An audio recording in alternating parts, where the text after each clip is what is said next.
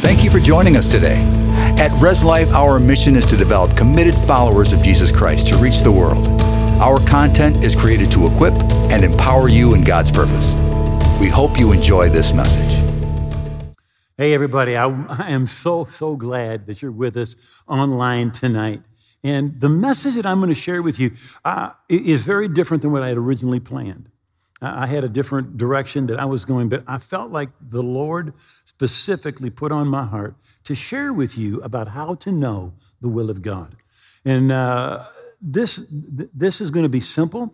For some of you, this is just going to be a lot of review. But for others of you, uh, this is literally going to be a life changing message because every Christian wants to be right in the middle of the will of God. We want to hear him say, Well done, you good and faithful servant. Not, Well, you're done. No, we want to hear the right reward from the Lord. So, how do we know God's will? Well, first and foremost, the number one way is His Word. In Habakkuk, it said, I will stand my watch, I will set myself on the rampart and watch or look to see what He will say to me. Look to see what He will say to me. Uh, one evangelist said it like this When you have a verse, you never need a voice. When you have a verse, you never need a voice. Because literally, the Bible is God speaking to you and to me. We need to take the Bible as a letter that God has written to us. And the Bible is the will of God. He's the same yesterday, today, and forever. And what He has spoken in His Word by His Spirit, He will never contradict.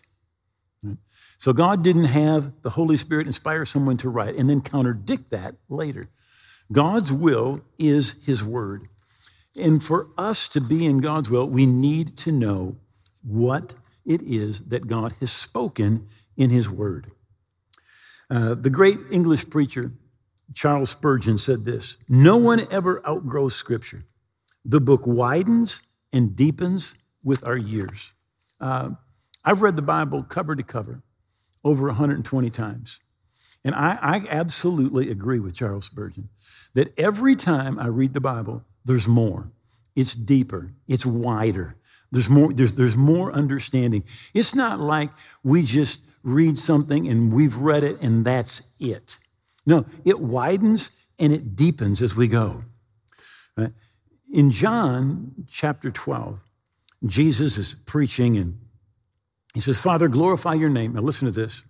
And a voice came from heaven saying, I have both glorified it and will glorify it again. Therefore, the people who stood by and heard it said that it thundered. Others said an angel spoke to him. And Jesus said, This voice did not come because of me, but for your sake.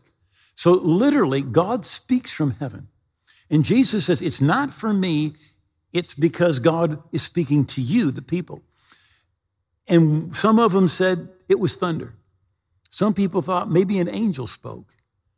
They were not even able to comprehend when God spoke to him. And Jesus said, That was supposed to be for you. But they didn't pick it up. And that is so true today. So many people have got, they're full of tradition, but they don't have the Word of God in their heart. And Jesus said that because of the traditions of men, we make the Word of God of no effect. We need to find the Word, get the Word in us. A number of years ago, when we were still in our old sanctuary, uh, I remember we had a prayer time, and a, a, man and a woman came up, and they said, Well, we want you to pray for us. And, and I said, Well, what do you want me to pray about? And they said, Well, unspoken, unspoken requests. And I said, Well, I really need to know what is it that you want me to pray about? And they kind of hemmed and hawed. And then finally, they said, Well, we want to know if God wants him to divorce his wife and me to divorce my husband so that we can get married. And they said, No, will you pray for us? And I said, No. I said, I won't pray for you. And they were a little bit upset. And they said, Well, why not? I said, Because we have God's word. God's word says, I hate divorce. God is not going to tell you one thing in the Bible and then tell you something different when you pray as an answer to your prayer. Right? Jesus said, Man shall not live by bread alone, but by every word that proceeds out of the mouth of God.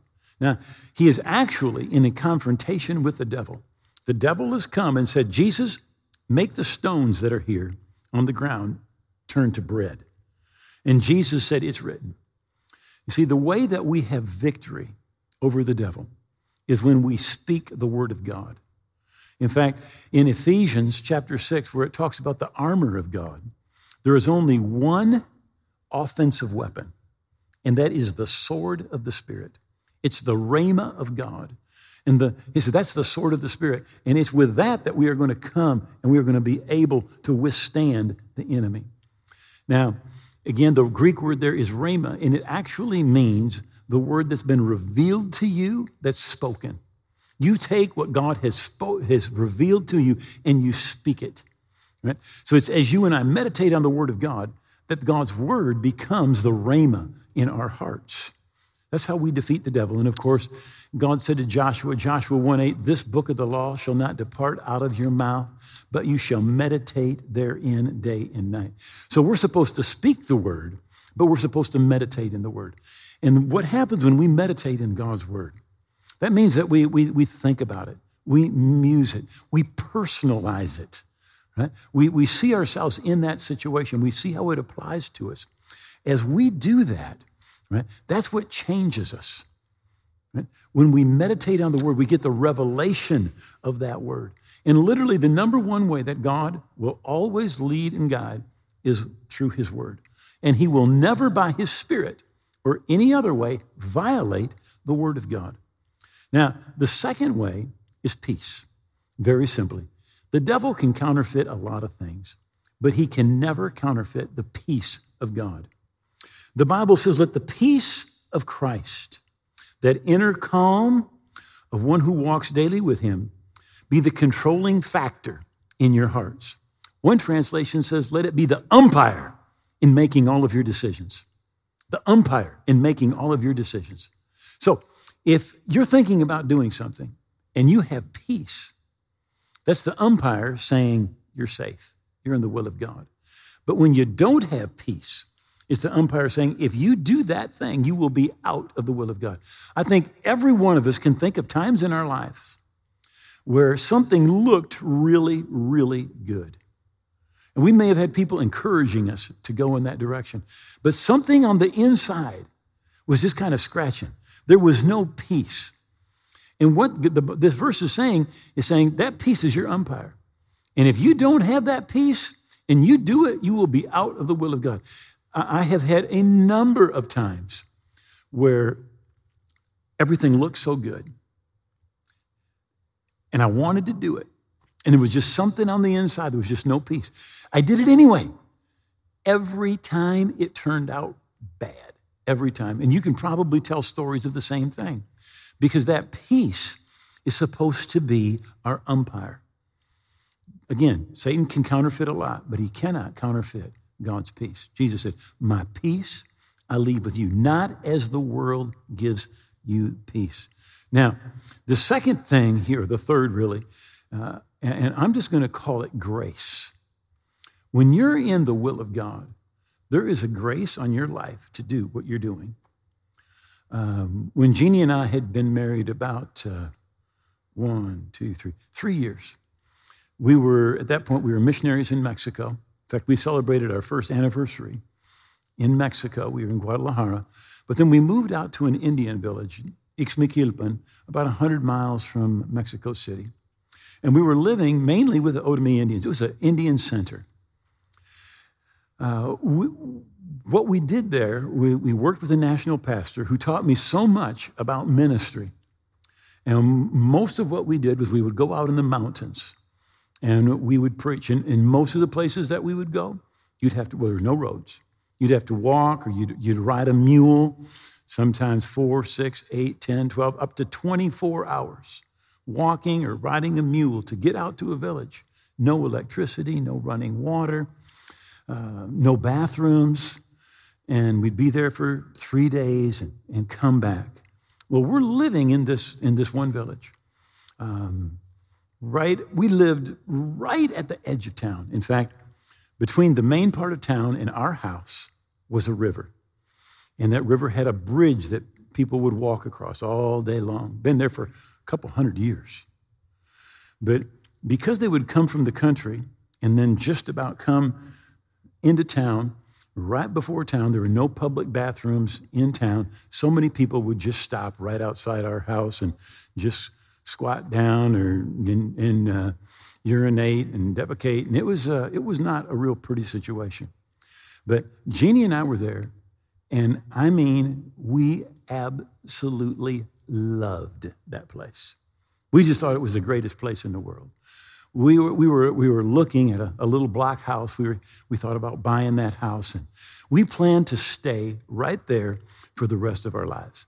We were just happy, happy, happy, happy, happy, happy, happy working there in this village.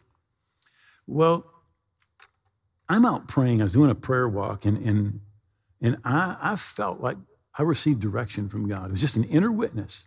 I'm going to talk about this in a moment, but it's an inner witness. It's just like, you're going to leave. You're going to go to Guadalajara, and they're going to be asked to teach in a Bible school there, and I want you to go. Well, when that happened, it was like a light turned on on the inside of me. I mean, just like bam! I went, yes, teaching a Bible college. Um, where we were at, there was so much tradition. Um, okay, I can explain. Like uh, in church, all the ladies had to wear a head covering. The women sat on one side, the men sat on the other side. Um, the songs that we would sing uh, were, were, were, just so old and traditional and, and full of unbelief. Uh, there was actually a song that we would sing in church, uh, Gusanos, I'm a worm, I'm a worm, I'm a maggot in the dust. And, and we're trying to counteract that with the Word of God and, and build people's faith up. But it's just constant work. So when, when I got that, that, that inner witness, like, you're going to go to Guadalajara, you're going to teach in this Bible school, I was like, yes. So uh, I said to Jeannie, I said, hey, honey, I said, uh, I feel like the Lord has spoke to me and we're going to move. We're going to go to Guadalajara. We're going to teach in a Bible school. And she said, No, no, no, no. She said, uh, I don't think that's right. She said, uh, Look at all the good we're doing here. The people that are getting saved, the churches that are getting started. And uh, as I mentioned, uh, it was not glorious. You know, you're walking for hours and you sleep on a dirt floor in a, in a church. And you're out there, there's no bathrooms, there's no running water, there's no electricity. And she says, You know, I think maybe you're just uh, kind of got to the point where you don't want to suffer anymore. And uh, you, you just want looking for something easy, like, like teaching in a Bible college in a big city. And uh, she says, I don't think that's right. And I said, Well, honey, you just pray about it. And she said, Well, okay, I'll pray about it. Now, remember, we are just as happy as we could possibly be living in this village. So I'm off preaching out in a village somewhere for three days, and she's alone for three days. And, and I come back, and, and I don't know if I got home one, two o'clock in the morning. And uh, I opened the door to the house, and uh, Jeannie was right there. And, and, and she, she said to me something that, that kind of blew my mind. She says, Have you ever seen our village? And I'm thinking, Well, of course, I've been living here for two years. I've seen our village. And she begins to talk about the things in our village that were, how can I say it, were, that, were, that were negatives. And she mentioned everybody stopping right in front of our house, maybe 50 to 100 people a day, and defecating right in front of our house. And, and uh, our, our, oldest son was uh, just like two years old. And he was one of these little super blind kids, you know, with, with blue eyes. Well, we're living in an Indian village, and many of the people had uh, never seen anybody like that. And so wherever he went, wherever we took our little son, everybody would want to touch his head, look at, feel his blonde hair. And the most common question that we were asked, because his eyes were blue, was, Can he see?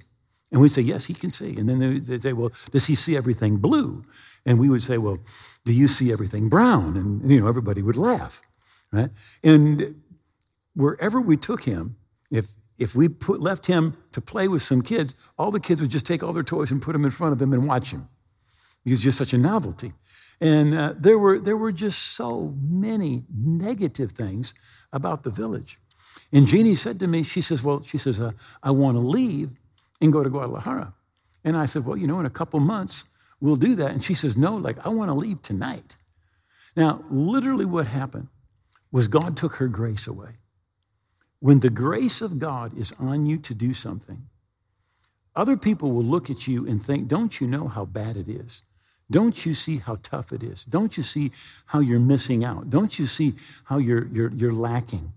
And you are happy, happy, happy, happy because you're in the will of God and God's grace is on you. That grace is a supernatural ability to do what you couldn't do without that grace. And when you're in the will of God, that grace is on you. And when it was time to leave, God literally took his grace away from Jeannie and it was like, okay, I see everything different, like that fast. So, one of the ways God leads us is with His Word. One of the ways is with peace. One of the ways is with grace. When we're in the will of God, we've got grace to do something. But all of us, when, we're, when, when, when that grace is lifted, we'll see something else and be ready to go in a different direction. And then there's the inner witness. I mentioned it before, but in 1 John 2 27, it says, But the anointing which you have received from him abides in you. And you do not need anyone to teach you, but as the same anointing teaches you concerning all things and is true and is not a lie, just as it has taught you, abide in him.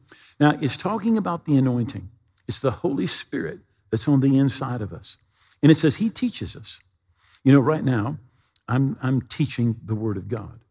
But what's happening on the inside of you, the Holy Spirit is going, that's right, that's right, that's right, that's right. You see, now I, I may be communicating, but it really is the Spirit of God that takes those truths and puts them down on the inside of us. Now, so when you're listening to me, that Spirit's going, that's right, that's right. Now, if somebody else is preaching, maybe they'll go, that's the Holy Ghost Spirit will go, that's right, that's right, that's wrong. Now, the truth is, the Holy Spirit may speak to you sometime and say, That's not right. That's not right. Right? As He's teaching you, he's, that, that anointing is saying, Yes, yes, yes, yes. You know? And we get that inner witness. That's right. That's right. That's right. And there's times the Spirit of God will just put something on the inside of us. We can call it an inner knowing, right? Now, in Acts 27, notice this it says, Men, I perceive that this voyage will end in disaster and much loss, not only of the cargo of the ship, but also in lives. So Paul is a prisoner. He's being sent to Rome, and they're, they're on an island. And he says, You know, I perceive. He says, I don't, didn't, God didn't speak to me, an angel didn't come, but he says, I just perceive, I just, I just know. There's this inner knowing. He says that if we leave, there's going to be problems. We're going to lose the ship. We may even lose people's lives. Now, it, it ended up, they left in exactly what Paul perceived. But notice, it wasn't that he had a voice. He just knew. He just knew on the inside. Jesus said that the Holy Spirit will show you things to come. And as believers, we need to know the Word of God, but we also need to know the Spirit of God. He teaches us, He witnesses to us, He shows us things to come. And then and this is absolutely huge. Uh, the Bible says this in Philippians 2 and 13 For God Himself is at work in you, inspiring you to want those things that please Him and to work for them. Inspiring you to want the things that please Him and to work for Him. Now, in Acts 7, verse 23, it says, Now when Moses is the full 40 years old, it comes into the heart of Moses, or came into the heart of Moses, to visit his brethren, the children of Israel. Now, he's been living in Pharaoh's house for at least 35 years. And all of a sudden, at 40, it came into his heart. God put a desire inside his heart. That's where that desire came from.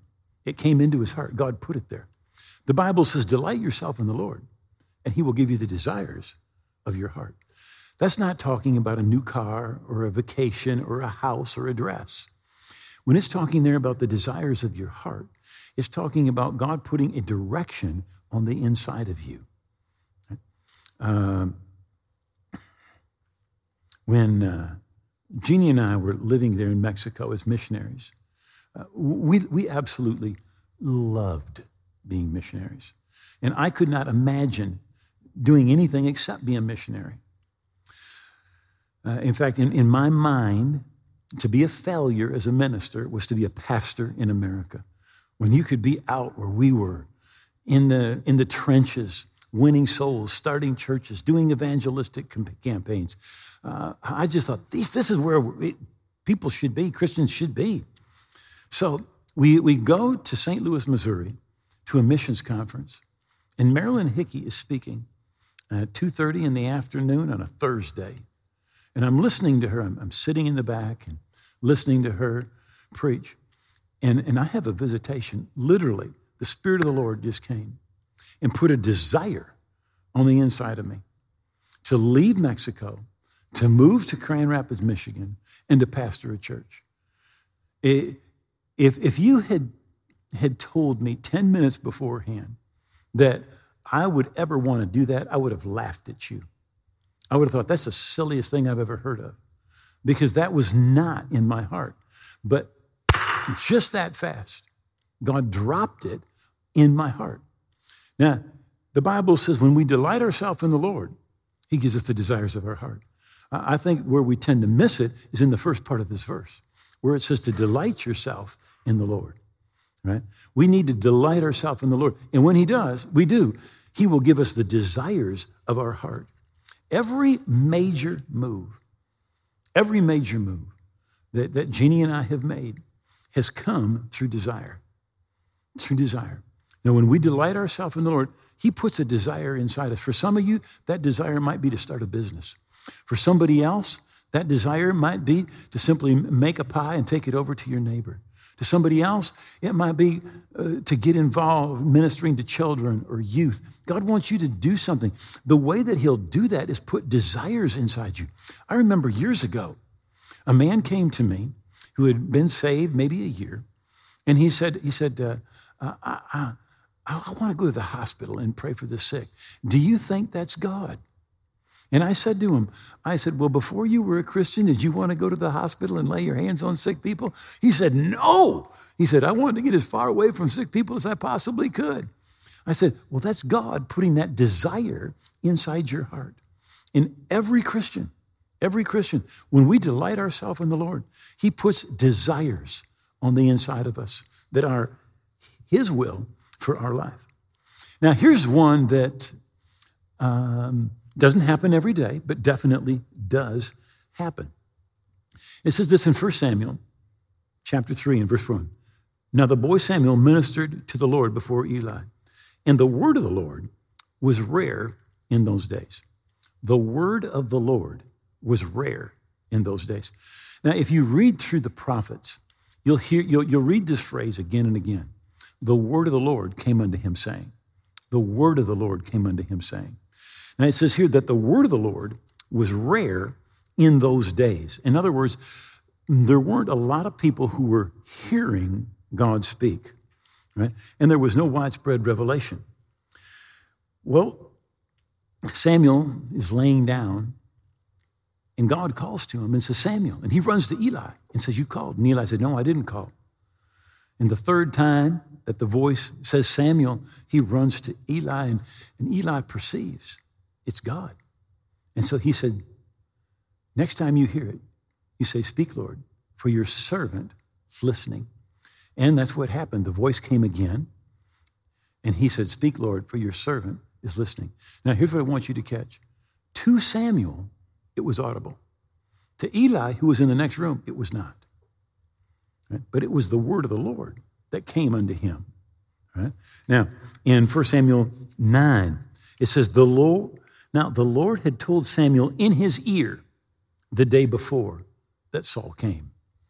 So Saul, who was going to become king, was going to come the day before.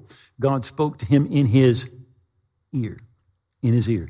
We call it an audible voice. And to the person who hears it, it's audible. To others that are there, they probably will not hear anything. Samuel heard it, Eli didn't hear it. And God spoke to Samuel in his ear. Now, if it happens, it's great. It's not something we need to seek after, but it does happen on occasion. When I was first saved, I hadn't been saved six months yet. I was thinking about going to Bible college. And my, my parents really wanted me to stay at Calvin College. And I wanted to honor my parents, but at the same time, there was this desire on the inside to go to Dallas to go to a Bible college. And I remember I was praying in my bedroom. Uh, I was leaned, I was on my knees, and I prayed and I said, God, I don't know what to do. My parents want me to stay, and I want to honor them, but in my heart, I just really want to go to Bible college. And I heard an audible voice that said, Get up and go to Dallas. Now, that's where the Bible school was. And it, I mean, it literally freaked me out where I looked around. Was there somebody there? To me, it was audible. If you had been there, you probably wouldn't have heard it. Now, I haven't had that happen a lot of times, but there have been times when it happens. Now, uh, two more things I want to mention. First one is in Acts 16. And I think this is super, super important. Now, Paul and the people that are with him, they've gone through different regions, right? And when they came to the region of Galatia, they were forbidden by the Holy Spirit to preach the word there. And afterward, they'd come to Mysia. They tried to go to Bithynia, but the Spirit wouldn't permit them. The Holy Spirit forbade them. The Spirit wouldn't permit them. And passing through, through Mysia, they came down to Troas. And in a vision, appeared to Paul in the night. A man from Macedonia stood pleading, saying, Come over to Macedonia and help us. Now, notice what they were doing. They're trying to go and preach the gospel. So, first of all, they're, they're forbidden to go to Asia. They're trying. Then they try to go to Bithynia, but the Spirit won't permit them. And then Paul has a vision, or we would say a dream, at night. Now, here's, here's the, the principle. So often, most of us are waiting for the vision. We're waiting for something to happen, something spectacular, right? And we're, we assume that we have a green light. Excuse me, we assume we have a red light and we're waiting for a green light. But what Paul did was the opposite. Paul assumed he had a green light. He tries to go to Asia. He tries to go to Bithynia. He's, he's moving. And then as he's moving, God gives him direction. And what we need to do is we need to assume that we have a green light, not a red light, but a green light. And if God wants to stop us, he will. That's what he did with Paul. Now, Paul and, in his group, they're thinking, well, let's go to Asia, but the Spirit forbade them. And then they wanted to go over to Bithynia, but the Spirit didn't permit them. So they are assuming that they're in the will of God, that they're doing the right thing, and when they were out of the will of God, God let them know. He took away their peace, He took away their grace. And that way, they stayed in the will of God. And finally, God gives them a vision and says, Go in this direction. Don't be one of the Christians who's just sitting back, constantly waiting for the vision. Assume that you have a red light, excuse me, a, a green light, not a red light. And do the will of God. Do what's in your heart to do. And if it's not the will of God, then God will let you know. And lastly, get counsel. Get counsel from others. There's so many verses in the book of Proverbs. And I think it's interesting that Solomon, the wisest man that ever lived except for Jesus, was constantly getting counsel and talking about how important getting counsel from others is. But uh, Paul said, after 14 years, I went up to Jerusalem with Barnabas, and I also took Titus with me. And I went by revelation and communicated to them the gospel which I preached among the Gentiles, but privately to those who have reputation, lest by any means I might run or had run in vain. He had had supernatural revelation from Jesus. Jesus personally taught Paul the gospel, but he came and he presented it to Peter, James, John, to other apostles and got their counsel. See, so often we say, well, God spoke to me. In fact, I've had people say that. They said, well, God told me. Well, once you say God told you, what you do is you put yourself on a pedestal and nobody can say anything. You can't get any counsel, and it's not wise. The right thing to do is when you're thinking about doing something, find godly people, godly men and women that God has put in your life, and tell them and ask them to pray with you and get counsel. Is this right? Is this not right?